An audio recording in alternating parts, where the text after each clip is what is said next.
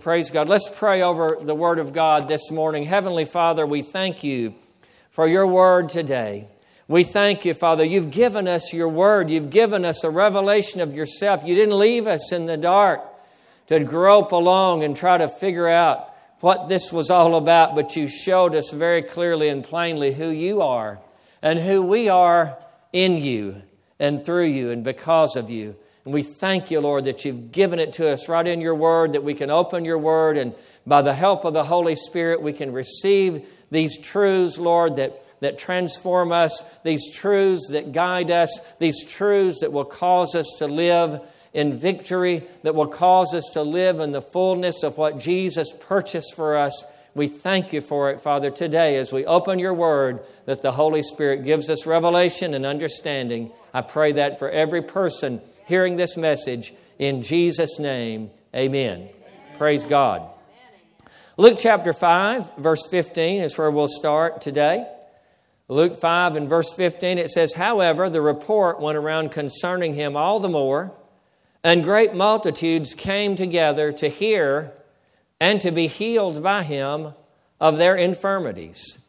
Matthew 4, verse 23 now. And Jesus went about all Galilee teaching in their synagogues, preaching the gospel of the kingdom, and healing all kinds of sickness and all kinds of disease among the people. And now, Luke chapter 9, verse 11.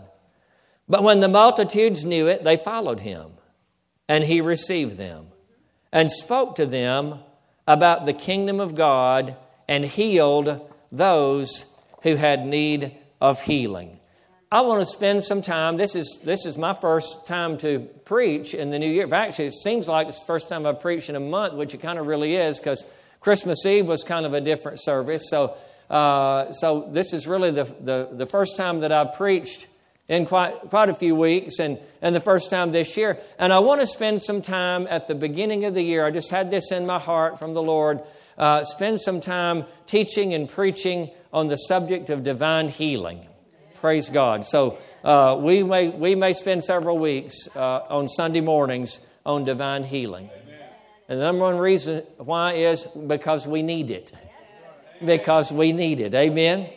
And you see, the, the verses that we read here reveal to us a pattern uh, or strategy, uh, a method that Jesus employed in his ministry teaching, preaching, and healing. The teaching and the preaching came before the healing. And if Jesus, if that was his strategy, that ought to be our strategy. So I want us to take some time, again, these first few Sundays of the new year, doing some teaching and preaching on the subject of divine healing with the, with the result of us being able to reap in our lives, each of us, a harvest of healing and health. Amen? Because we know there's healing in the Word. Why did he teach and preach? Uh, before the healing came? Because there's healing in the Word. Amen? Turn to your neighbor and say, There's healing in the Word. Psalm 107, Psalm 107 tells us that in verse 20, He sent His Word and healed them. He sent what? His word. He sent His Word and healed them. What healed them? The Word that He sent. He sent His Word and healed. Now, there's a, you know, there's a, a, a wide uh, perspective or a wide way to look at that, we can say that, you know, John 1 says, In the beginning was the Word. So Jesus is the Word. God sent Jesus, and Jesus paid for our healing. So He sent His Word, the Lord Jesus, to heal us. But there's healing. There's also healing in His written and spoken Word. Amen. Amen. He sent His Word and healed them and delivered them from their destructions. Praise God. So the, so the Word of God can heal us and it can deliver us from our destructions. Amen. Even if you've had self inflicted destruction in your life, the Word of God can heal you. That's the great news. Amen. Hallelujah. Amen. I know of many testimonies, folks that were, you know, that, that were addicted to drugs and had, had all kinds of, of, of terrible things uh, that had happened to their bodies because of the drug abuse and the drug addiction, and the Lord healed them. Amen. He sent His word and healed them and delivered them from their destructions. Hallelujah. Praise God. Praise God.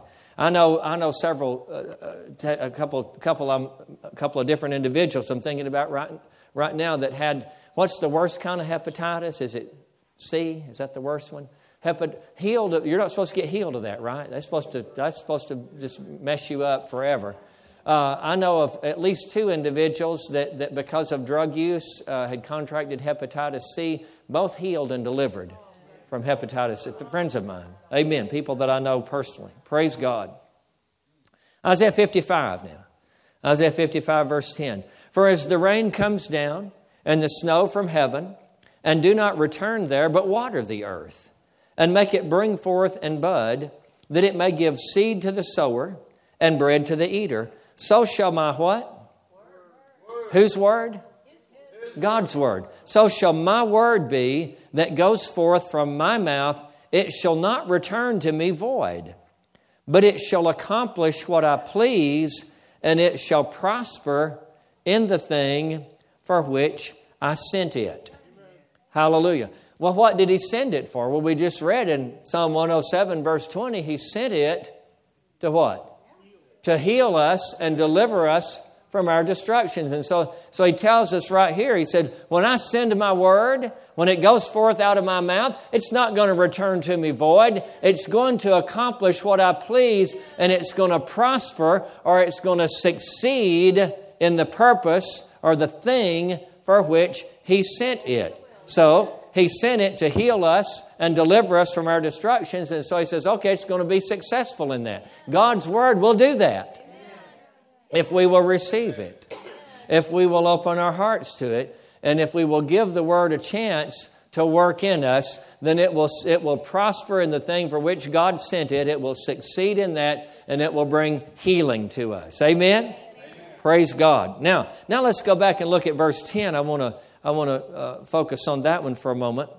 Verse 10 says that His word is like the rain. He said, As the rain that comes down and the snow, so is my word. So he's, so he's given us an analogy here. He's saying that the, that the rain and snow coming down to water the earth, that's like my word. Amen?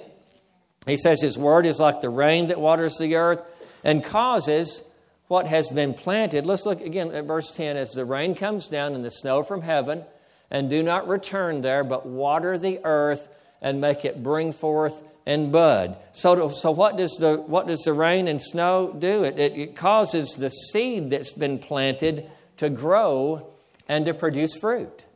Right? So God says here, so, is, so shall my word be.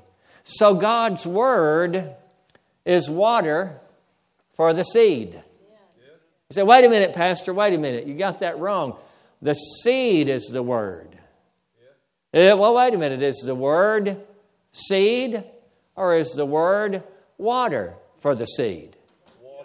It's both. It's both. 1 Corinthians 3.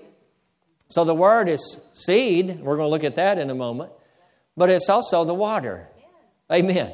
1 Corinthians 3, verse 5, Paul says, Who then is, writes, Who then is Paul and who is Apollos, but ministers through whom you believed as the Lord gave to each one. Look at this, verse 6 now. I planted, Apollos watered, but God gave the increase. Amen. Well, let me ask you a question. How, how, did, how did Paul plant? When he says, I planted, how did he do that? He taught, he taught, he taught and preached the word, right? So, what was he planting when he taught and preached to them? The seed. What was the seed? The seed was God's word and is God's word. So, he, when he says, I planted, he's talking about coming to the Corinthians and teaching them and preaching to them. He's, he's planting the seed of God's word. He said, I planted, and then Apollos, after I left, then Apollos came along and Apollos watered. Well, how did Apollos water the seed of God's word that Paul had planted. Same way. But Apollos came and taught and preached the word of God. Now, the things that Apollos was teaching and preaching, he was coming along and reinforcing what Paul had taught. And so he wasn't planting all over again. The seed had been planted by Paul. Apollos was coming along, sharing those same truths and same principles, and he was watering. He was watering what Paul had sown. You see, the problem is with, with, with a, lot, a lot of folks is uh, sometimes they get the seed of the word planted in them, and then they go along and, and hear some bad teaching or wrong teaching or inaccurate teaching, and instead of watering it, it actually digs up the seed. That's why Jesus said, Take heed what you hear. Make sure you're hearing the truth. Make sure you're hearing the Word of God. Amen? Amen. Hallelujah. So if a, if a Bible truth is new to you, then whoever shares that truth is planting. They're planting the seed. You didn't know about that before. You're, you did not know that healing belongs to us and, and, and somebody comes along and shares that, and that's planting that seed on the inside of you. And, uh, but once you've heard that truth, then that seed, just like in the natural, you know, if you went out and planted a crop but never watered it, what would happen? You wouldn't get a harvest, would you? You wouldn't get a harvest, right? And if you planted a crop and it just rained one time on that crop, you know, like we, you know, what if we had and what would you rather have? Would you, would you like to have some of this rain that we've had lately where it's just a deluge for one day and then, and then no rain for three months or six months? Or would you rather have just a little rain like every other day, every three days? What's better? The, the consistent rain, right? The consistent watering, right? Are you, are you seeing this? Are, are our eyes being opened this morning? Amen. So once we've heard a truth, and in our case, where we're talking about healing, once we've heard a truth, then the seed needs to continue to be watered in order to produce a harvest. That's why that we should never say, "Oh, I've heard that before." Amen. When someone is teaching or preaching a message on a subject we might even be familiar with, Peter even said it this way. He said, Even though you're established in the present truth, he said, I'm stirring you up by putting you in remembrance. Amen. So, my goal in this, in this teaching uh, that we're beginning today and will continue the next, next few weeks is for you to reap a harvest of healing in your life. Amen. So let's look at, so the word is water, but we also know the word is seed. So let's look at that for a minute. Let's look at the parable of the sower. And I want to point some things out uh, in the parable of the sower. And I just realized that I left somewhere in my office uh, a book that I need. So I don't know if somebody can run to my office. Mike, can you run? And uh, it's a, it's, I think it's on my desk, and if it's not, it's in my briefcase. It's a book by Kenneth Hagin called Love, the Way to Victory. All right, I need to read you a couple of testimonies out of that book. So, but Matthew 13, we'll go there. Matthew 13 and uh, verse number 1. And Kim, I'm depending on you now because I don't have it in my have those in my notes. I just wrote the reference down. Matthew 13, 1, I'll get to it though in my Bible. Uh, on the same day, Jesus went out of the house and sat by the sea. And great multitudes were gathered together to him, so that he got into a boat and sat, and the whole multitude stood on the shore. Then he spoke many things to them in parables, saying, Behold, a sower went out to sow. And as he sowed, some seed fell by the wayside, and the birds came and devoured them.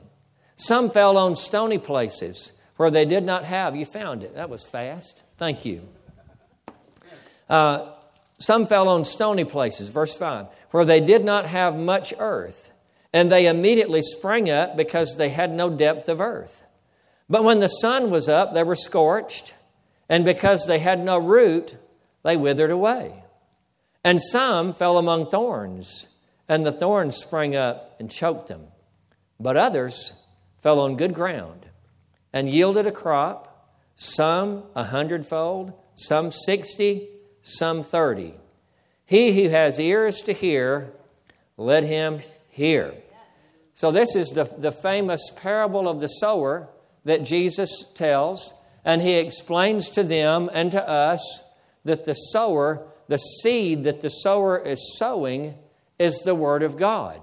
And he also explains in this parable that the, that the different types of ground that the seed was sown into represents the human heart.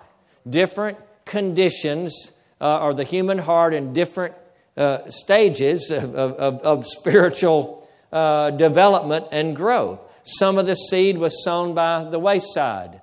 And um, that's someone that just kind of accidentally hears the Word of God. They're not really paying attention, and uh, they just kind of accidentally hear it. Well, that, that's not going to do any good. If you don't give your full attention to it, then the devil's going to come immediately and steal the Word before it even has a chance to really get in you and start germinating, all right?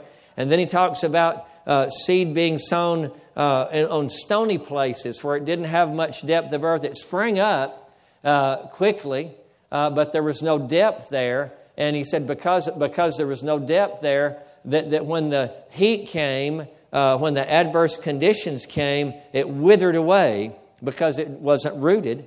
And then he talks about some falling on thorns and the thorns coming up, and Jesus explains that that's the cares of this life, the deceitfulness of riches, the desires for other things that come in, and the Word of God gets choked out. And he says there's one out of the four there, though it says, that, but the seed that falls on the good ground, he says it yielded a crop, some a hundredfold, some 60, some 30. So you and I determine which kind of ground we're going to be. Amen? Let's all make a decision to be good ground. Amen? Let's all make a decision that when the Word of God is planted in our hearts, that it's going to be that our hearts are going to be good ground that we're going to we're going to uh, get rid of all that other stuff so that the Word can have its full effect and so that we can reap a full harvest in our lives. Amen. And again, in this case, a harvest of healing. Praise God. And so he concludes the parable in verse 9. If you throw that back up for a second, Kim. he says, He who has ears to hear, let him hear. So, this is all about, this parable is all about hearing. And as we read on down, we find out it's all about healing. Well, that's what Jesus was out doing. He was out preaching and teaching so that people could hear, so that they could be healed. Amen? The hearing comes before the healing. Turn to your neighbor and say, The hearing comes before the healing. Say, if I want to be healed, then I have to hear. Amen. Now, this is the way you can keep your healing. We thank God for the gifts of the Spirit and, and, and, and, other, and other methods of ministering healing. The Bible instructs us to use all of those. But, to, but to, and Brother Hagin, you know, talked a lot about this. That you know he was he uh, you know was in that healing revival from the late 40s and through the from 1947 through 1958. There was a revival of divine healing, and and there were many ministers that, that had tents and and had, uh, you know, and, and were uh, people like Oral Roberts and others, and, and had remarkable miracles and healings. And uh, Brother Hagin said, I never was led to get a tent. I, I, stayed in the churches. And I would come along after, they, after these guys would have their crusades, and I would teach on faith, and I would teach these principles because sometimes folks would receive their healing, but because they didn't know how to, to hang on to it, they would lose their healing. And I'd be able to help them and teach them the word where they could keep it forever or at least, I mean, you know, as long as they lived in this earth. Amen? So you can hang on. This is how you're going to keep your healing. Amen. Is by, is by hearing the word and applying it in your life. Like Robert talked about, learning to be a doer of the word. Amen. Matthew 13 now, uh, verse 14. We're in Matthew 13, but go down, we'll go down to verse 14. He says, And in them, as, he, as he, again, he just finishes telling this parable, and then he says this and in them the prophecy of Isaiah is fulfilled, which says, Hearing you will hear and shall not understand, and seeing you will see and not perceive. For the hearts of this people have grown dull. Their ears are hard of hearing, and their eyes they have closed, lest they should see with their eyes and hear with their ears, lest they should understand with their hearts and turn so that I should heal them. Now, again, he gives us a process right here. As we look at this verse, there's a process for healing that we can see and that we can apply in our lives. Verse 16, he says, But blessed are your eyes, for they see, and your ears, for they hear. Say, My eyes are blessed, for they see. My ears are blessed, for they hear. He's not talking about our, our physical eyes here. Talking about the eyes of our understanding. That's why Paul prayed for the Ephesians. I'm praying that the eyes of your understanding would be enlightened. Amen. Hallelujah. So here, so again, here's the progression. See with our eyes, hear with our ears, understand with our heart. Once you see with your eyes, once you hear with your ears, again, not your physical eyes, but your spiritual eyes. Once you see and hear, then understanding can come. Under, you will understand with your heart. And then he says, and turn so that I should heal them. Praise God. So see with our eyes, hear with our ears, understand with our heart, then turn. That's where our action comes in. Turn and be healed.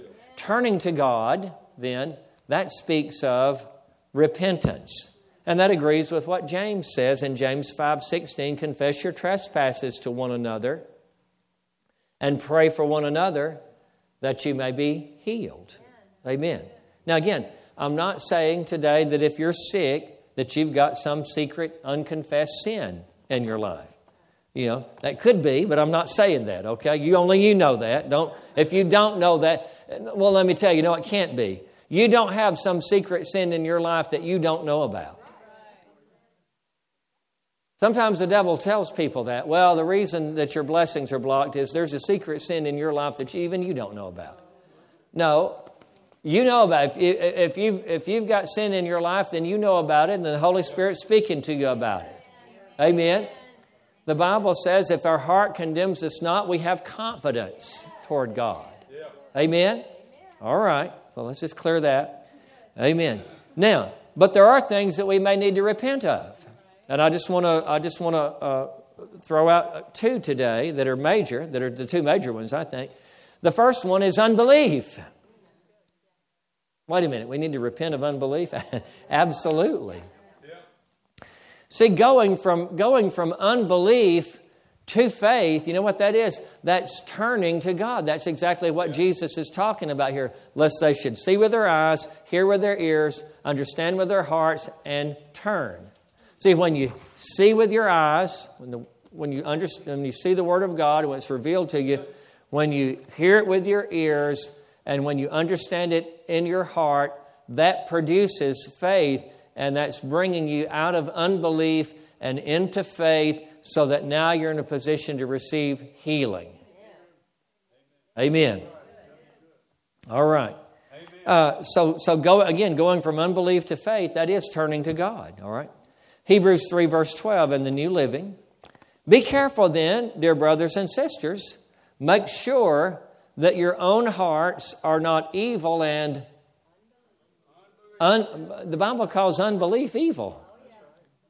Make sure that your own hearts are not evil and unbelieving, turning you away from the living God. So, if unbelief turns us away from God and away from His power and away from, from, from His ability and His resources, then and His blessings, then, tur- then faith turns us to Him. Amen. Are you seeing this? Amen. Let's look at Mark chapter 6. Mark chapter 6, verse 5, it says, Now, it's talking about Jesus when he comes to Nazareth, his hometown. Now, he could do no mighty work there. Doesn't say that he wouldn't, it says that he couldn't. He was limited. All right? He could do no mighty work there, except that he laid his hands on a few now, all throughout the rest of the Gospels, we, we see that, he, that, that the whole multitude came to him, and they were all healed over and over and over again. Amen? Multitudes being healed. But in his hometown, he could do no mighty work except he laid his hands on a few sick people. And, and the uh, Greek, uh, Greek scholars say, where it says sick there, it, it indicates with minor ailments. He laid his hands on a few sick people and healed them. That's all he was able to do. He said he couldn't. He was limited in what he could do. And he marveled because of their unbelief. So, what kept Jesus from doing what he wanted to do for them? Unbelief. So what do we need what do we need to allow the word of God to do in our hearts and in our lives is to turn us from unbelief to faith. Amen. And it can do that and it will do that. Praise God. He marveled because of their unbelief. It's like this is some powerful unbelief. I'm, I'm astonished at it. But did Jesus give up? Did, did Jesus write them off? No. Look what he did. Then he went about the villages in a circuit why? Because Jesus knew that the cure for unbelief was teaching, teaching the Word. Amen? So I, I want to encourage you to stick around for these services that we're going to do because we're going to help you. And maybe you're in faith right now, but if there's any unbelief in you, uh, if, you're, if you're like the man that came to Jesus uh, with his son that was a, a, a, a an epileptic, and he said, uh, uh, Lord, I believe, help my unbelief. Maybe that's where you're at, but we want to help you. Amen? Praise God. And, and, and, and you have help in God's Word. You'll find that help. So, unbelief is something that we need to repent of. We need to, if we've got any of that in our heart, we need to get it out. Amen? And let the Word of God root it out. Amen? The second thing is unforgiveness. The two uns un- unbelief and unforgiveness. Unforgiveness is a huge factor in us receiving our healing. And oftentimes, the first person that we need to forgive is guess who? That person that you look at in the mirror every morning. Yourself. That's exactly right. Mark chapter 2, verse number 3. Then they came to him, bringing a paralytic who was carried by four men. And when they could not come near him because of the crowd, they uncovered the roof where he was. So when they had broken through, they let down the bed on which the paralytic was lying. When Jesus saw their faith, so not only the, the man's faith, but his friends that brought him, and you know the story, they, they, they tore the roof off to, and let him down in the, uh, so, so he could get to Jesus. When Jesus saw their faith, he said to the paralytic, Son, you are healed.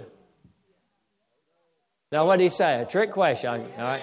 Son, your sins are forgiven you. Can you imagine those guys after they did all that?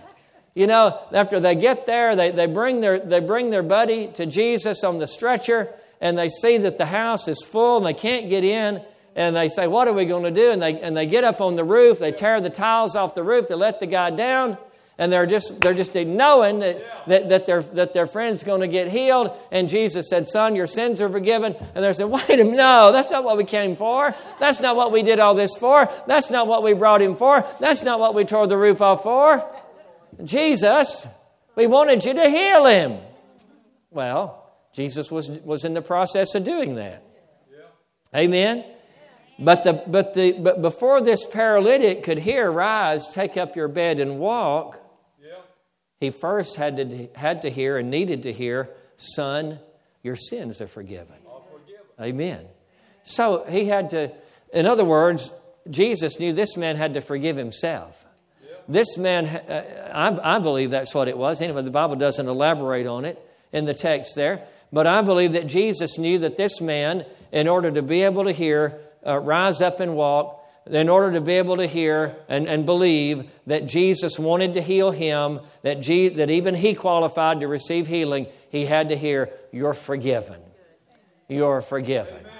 Amen. Amen. And that's what you need to hear. I want you to hear, I want you to know, son, daughter, your sins are forgiven. Amen. Your sins are forgiven. I hear these, read these testimonies of Jesus appearing to these folks that were former terrorists and coming to them in their dreams and saying, I forgive you. He appears to them, and, they, and, and all of a sudden their eyes are open to, to what they've been doing, and they're, they're so distraught because of all the evil that they've done. And the Lord Jesus says to them, I forgive you. I forgive you. Hallelujah. Hallelujah. Son, daughter, your sins are forgiven. Healing belongs to you. Amen. Hallelujah. Hallelujah. So we got to forgive ourselves first. Amen. That's why I recommend, that's why we still do it in prayer school, and why I recommend praying the Lord's Prayer frequently, every day. Amen. Every day. Amen. Hallelujah. Forgive me. my trespasses as I forgive those who have trespassed against me. Amen? Praise God. Forgive me of my sins as I forgive those who have sinned against me. And that's the other part of it as well.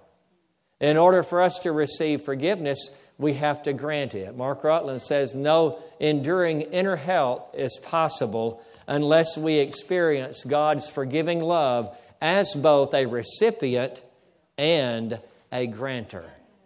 Amen.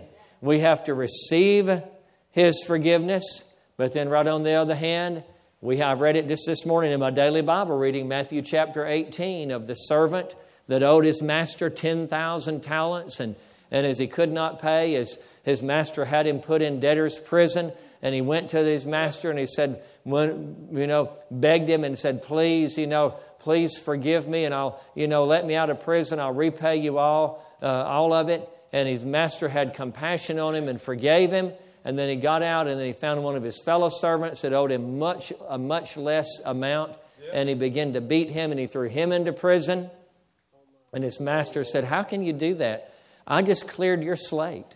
I just forgave you of all that debt that you owed me 10,000 talents. And now you're here and, you, and you've, put your, you've, you've put this guy into jail over much less than that.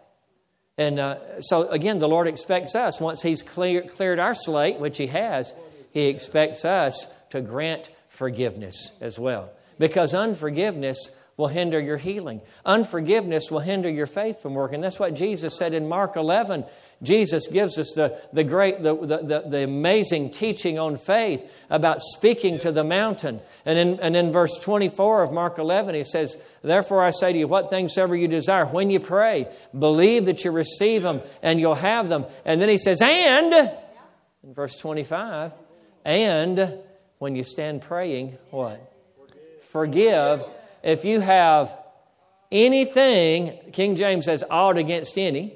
Uh, Anything, ought means anything. Mark, Mark Hankins says it this way. He says, I think, he said, in prayer lines, we ought to have a little can of ought remover. Somebody coming up in the prayer line, psh, let's just put that, let's just spray you with that ought remover and get that, get that ought out so you don't have ought, so you won't have any ought against any. Well, it doesn't come in a can, but you can, as an act of your will, you can forgive. You can forgive. Amen and it's necessary if, your if your faith is going to work. Amen. Is Reed still around? Can he come up? Reed, can you, if you can hear me? As he's, oh, there he is. Okay. All right. Come on up and begin to play. Praise God. Amen. So 3 John 2. 3 John 2 says, Beloved, I pray that you may prosper in all things and what? Let's say that phrase again. Be in health. Amen. And now, when he says, I pray, this is, this is a revelation of God's will. It's God's will that we be in health. And you know how we're going to be in health? He said, just as your soul prospers. Amen. So, in re- well, here's, what, here's why I mentioned this verse. In receiving and in granting forgiveness, you know what you're doing? You're dealing with your soul. Again, I go back to Mark Rutland and that, that, that book and that message, 21 Seconds to Change Your World, because it's, it's such a powerful truth restoring the soul. He said, he said, the Lord's Prayer and the 23rd Psalm, praying those, it's all about soul restoration. It's all about restoring your soul. And we're going to prosper and we're going to be in health to the degree that our soul prospers. And, and when, we, when we receive forgiveness and when we grant forgiveness, that is that's working on our soul. That's restoring our soul. That's soul health. Amen. Amen. And to the degree that we have soul health, we can have physical health. There's so many scriptures, and, and, I read it in Proverbs this morning. Proverbs at 14:30, a sound heart is life to the body a sound heart is life to the body, but envy rots the bones. Uh, one translation says, A heart at peace gives life to the body. Amen. We can't separate our physical health. We're talking about divine healing. Well, and, and, and, and your body won't respond to medical treatment as well either uh, if your soul is not well. Amen? We can't separate physical health from soul well being. And there may be other areas that we need to deal with when Jesus says this back in, in, in Matthew 13 and turn so that I should heal them. But I think, I, I think we've, we've hit on the major two turn from unbelief, turn from unforgiveness. Amen? I want to close with, with, with the, uh, talking about, still talking about forgiveness. I want to, uh, as I said, share a couple of testimonies with you, and I could probably have shared most of it without looking at the book, but it's just better, uh, be, be better to, to uh, don't miss any details and important things here. Um, Brother Hagin writes in here, over the years I've noticed that f- the folks who listen to the word and respond to it by making the necessary adjustments in their heart are the ones who receive their healing. Only a small percentage of people receive healing who only go to one meeting, don't get into the Word for themselves, and don't make any needed changes. For example, a woman came to my wife and me after a meeting once and said, I've had stomach trouble and a respiratory problem for some time. I decided to go to every one of your services and get in the healing line at the end of the week. She had, and, and, and he would encourage them look, if you can stay, don't get in the healing line the first day. Stay and hear the word. Stay and hear the word, and then, you know, get in the get in the healing line. Then have hands laid on you. Let the word work in you first. Amen. All right. She had already been to almost every leading healing evangelist in America at that time, but had not been healed. This woman said, Toward the end of the week, I began to realize that before I could get into the healing line and expect God to do something for me, I was going to have to get my heart right by calling my brother to ask him to forgive me. She went on to explain to my wife and me that she and her brother had had a disagreement 25 years before. They had not spoken to each other since, yet they both claimed to be Christians. This woman checked up on the inside and realized she still harbored resentment and unforgiveness against her brother from something that had happened 25 years earlier. Anyway, she called her brother, and she's in the meeting.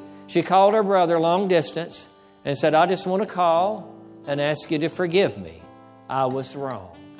After not speaking for 25 years, she said, "You know, if I'm going to if I'm going to get God's best, I need to I'm going to have to deal with this." So she calls him up. She said, "I want to call and ask you to forgive me. I was wrong." He said, "I'm so glad you called. I was thinking about calling you. You weren't to blame, I was. I've been intending to call you and ask you to forgive me." And then they went back and forth. No, it was me. No, it was you. No, well, yeah. And he said they finally, they finally agreed to take 50% of the blame each. And she told him after the meeting that she was going to fly to New York to visit him. She told me later that after she got things right with her brother, she felt a deep sense of peace and well being on the inside. She lay down to take a nap before the evening service. Later, she told my wife and me, When I woke up, I couldn't find a trace of any sickness. I mean, every symptom and every pain completely disappeared. She said, I've never felt so good in all my life. All my stomach problems have disappeared, and so have my lung problems. She said, I came all the way down here to the meeting, and I never did get in the healing line. But when I forgave my brother and got things straightened out with him, I got healed. The moment she started walking in love, she could claim God's promises about healing. Over a period of many years, I've had person after person tell me the same thing. They had to forgive someone and get the situation straightened out before they could receive their healing. Some of them were even terminal cases. One man told me, My doctor said you'll be dead in 30 days. The man just made the necessary adjustments in his heart by getting rid of every bit of ill will, animosity, and unforgiveness, and he's healed and still alive today. I never did have to pray for him or lay hands on him. Think about that. He was healed of terminal cancer when he exercised forgiveness. In more than half a century of ministry, I've dealt with thousands of people who needed healing. Not all at one time, of course, but I'm talking about dealing with sick people on a one to one basis over a period of many years. I've known people who got in the healing line of, of nearly healing lines of nearly every leading evangelist of the day and still did not get well, especially in days gone by when there, was, there were healing revivals everywhere. Then I've seen those same people make a trip to the prayer room and get their heart right with God. Then you didn't even have to pray for them. Their illness, illness has disappeared completely. Praise God. Uh, let's see. Let's. I want to read you one more story or one more testimony. My wife and I once held a meeting in the western part of the United States. A young couple who were in the ministry went out to eat with us after the service, and you may have heard me share this one before too. The woman said to me, Brother Hagin, tonight you quoted the scripture from 1 John 3:15, Whosoever hateth his brother is a murderer, and you know that no murderer hath eternal life abiding in him. I said, I sure did. I plead guilty. When I quoted that verse, the Spirit of God also inspired me to add, that means mother in law too. She said, But I hate my mother in law. Here was an ordained minister, and she said that she hated her mother in law. I said, If you do, the Bible says you're a murderer and you don't have eternal life abiding in you. God wouldn't tell you to love your brother, that means mother in law too, if it were impossible to do so. I knew she really didn't hate her mother in law, but I wanted her to get located. I wanted to get her located so she could see herself in the light of God's Word. You see, just because I really realized she didn't really hate her mother in law, that wouldn't help her. I had to get her to see it. So I said to her, Look me in the eye and say to me, I hate my mother in law. All right? And at the same time, check down in your spirit. All right? The Bible didn't say that the love of God is shed abroad in our head. The love of God is shed abroad in our heart, in our spirit. That's why I told her to check in her heart. She looked across the table and said, I hate my mother in law. I said, When you said that, what happened in your spirit? She said, There's something down in my spirit scratching me. I said, I know it. That's the love of God in your spirit trying to get your attention. The love of God is trying to constrain you so that you love like God loves. What should I do? I, uh, what should I do? She asked. I said, You're going to have to act just like you would if you loved your mother in law because you really do love her.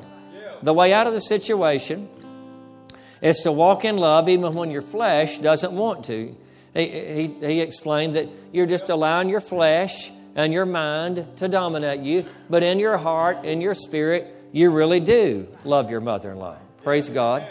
And uh, let me see where I need to go next. A few days later, this woman invited my wife and me over to her house. She also invited her mother in law and her family.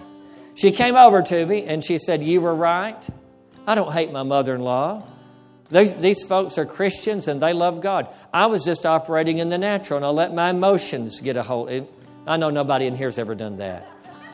I let my emotions get a hold of me. I let my natural reasoning and my flesh dominate me. The love of God is in my heart. I love them. They're wonderful people and they love God. After talking to that young couple, we learned that they were trying to believe God for their little girl's healing. Their youngest child had had epileptic seizures since she was two years old, and they had taken her to a leading specialist. The specialist had said, This is the worst case of epilepsy I've seen in 38 years of medical practice. Sometime later, this couple called me and asked me to come and pray for their child because she was having an epileptic attack. My wife and I got in the car to go to their house to pray, and just as real as though someone were sitting in the back seat, the Holy Spirit spoke to me. Uh, now, I want you to listen very carefully to what I'm about to say because it can mean the difference between life and death.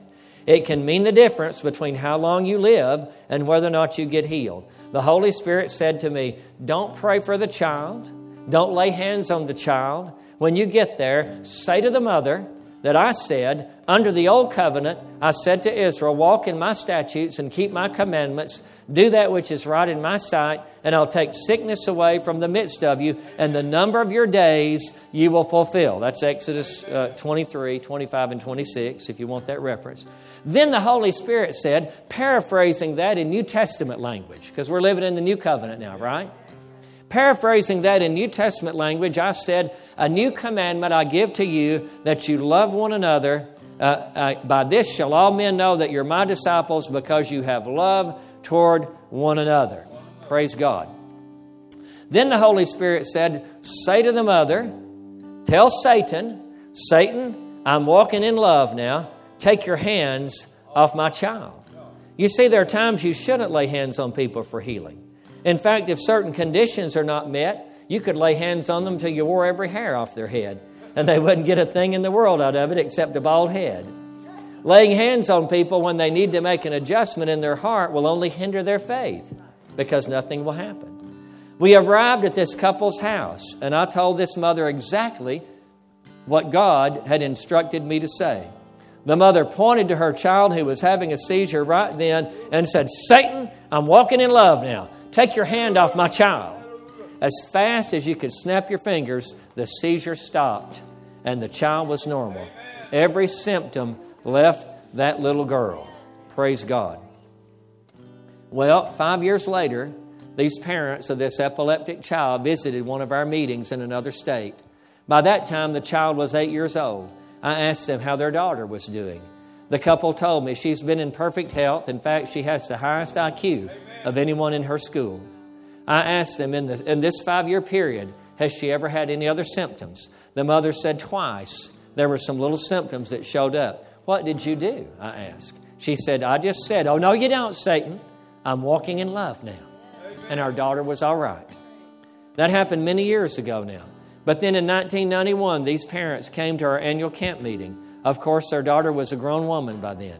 My wife and I talked to them and asked how their daughter was doing. They said from that time till this, she never had another seizure. Hallelujah. Praise the Lord. Amen.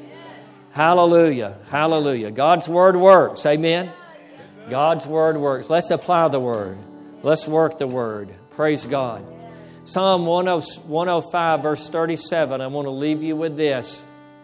This is out of the, actually, out of the original, I've explained this before, the original New Living Translation. They, they, they republished the New Living, and I guess this was just too strong for them. I don't know. But they took it out and they reworded it.